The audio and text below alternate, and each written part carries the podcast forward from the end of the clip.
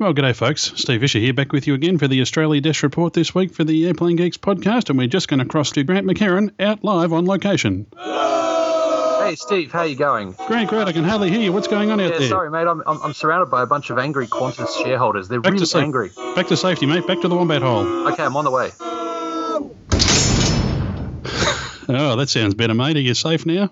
Oh, I think so, mate. I'm in the hole and I've uh, you know closed the door and ah, can you hear me better now? Oh, wonderful now, mate. Uh, gee, they didn't sound very happy down there at the Qantas shareholders uh, gathering. Yeah, no, it was a bunch of shareholders getting ready for the uh, Qantas AGM that's coming up in uh, the the end of this month. They're actually holding it over in Perth this time. They bounce it around the country, uh, mostly because once they've had one somewhere, no one allows them back. But anyhow, they they uh, yes, they're having the AGM and uh, the shareholders are angry. Uh, folks may recall that we've been uh, reporting a few times about how Geoff Dixon got paid three million dollars for nine months worth of work, a figure that represents 2.4 percent of Qantas's 2009 net profit. Well, let's just say the shareholders are angry, and a number of shareholder groups um, and various um, portfolio groups are recommending that uh, shareholders vote no to the remuneration plan at the AGM, uh, which will be very embarrassing for Qantas because this is not the first time it's happened. The Risk Metrics Group, who is a uh, corporate governance group, uh, has a quote here that says there does not appear to have been a clear benefit to shareholders from this payment. There's uh, risk metrics have actually pointed out that uh, in August 8, 2006, Qantas stated to the uh, Australian Stock Exchange that Mr. Dixon's new contract uh, would meet PAYE and superannuation obligations, and it was up that that would actually be covered. Well, now they're trying to say that this three million payment was negotiated between Qantas and Mr. Dixon as compensation for the potential benefits the former executive lost when he was unable to make the superannuation contribution as originally planned due to changes in the law. So yeah, this is not looking real good. Yes, and uh,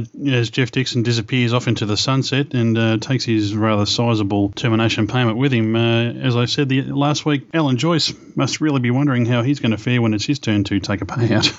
Yeah, well, he may he may wind up uh, watching his remuneration package decrease, which is what's happened to Virgin Blue's senior executives. Their pay has actually decreased as uh, Virgin's stock has decreased, and also various other performance figures were failed to be met, so they don't get all their bonuses as you would expect in this kind of market. Their their pay's going down, unlike over at Qantas, where um, some of them got paid more. And speaking of companies that have been paid a lot of money to provide services to an airline, maybe Air New Zealand is uh, reconsidering how much they're paying IBM computers. They've had a computer meltdown this week. That's right, mate. At nine o'clock this morning, today, uh, on the last day of the New Zealand school holidays, Air New Zealand's entire computer system melted down and crashed, and it took until 3:30 their time before they had everything up and running. It's just been pure chaos, according to all the reports. By the time they had everything up and running in the afternoon, it was uh, everything was running about an hour and a half late. But there were problems in Wellington Airport where passengers were getting angry because they weren't being told anything. But apparently that didn't happen in Auckland. Uh, things are a lot smoother there. Uh, but the big interest I found here was that some staff voluntarily turned up to help out. They heard about the problem and came in. They weren't called up to come in and help. Uh, some Air New Zealand staff just showed up offering to help. That's just blowing my brain. You wouldn't see that happening in the railways, mate.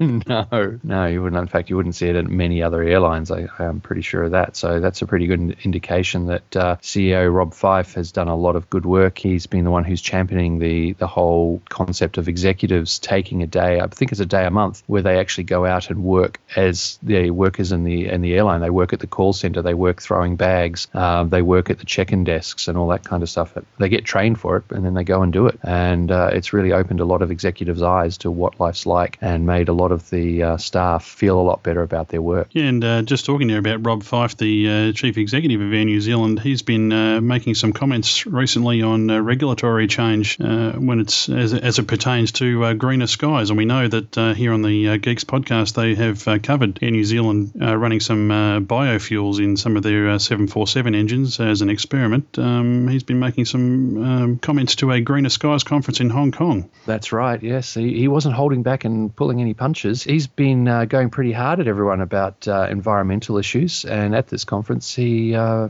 pretty much accused everyone of uh, protecting their respective butts in the uh, endless policy debates and.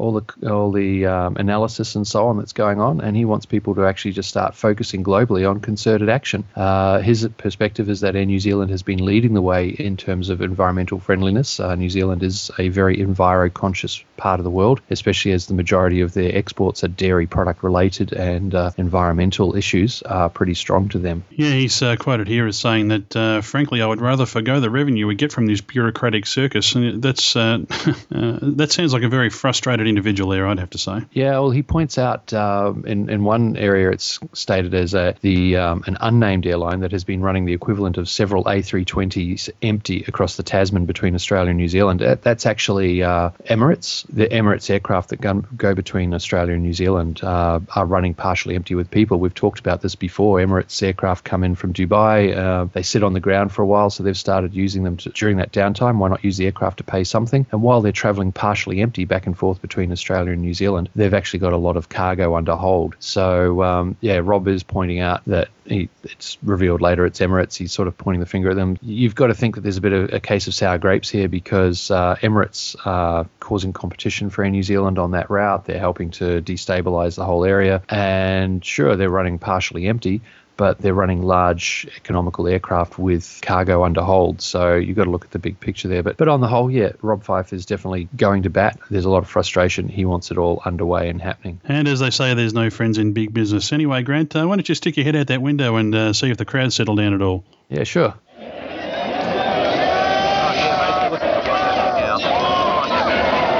All right, mate. Well, uh, you go off and see if you can find some free food, and I'll do the uh, sign off here.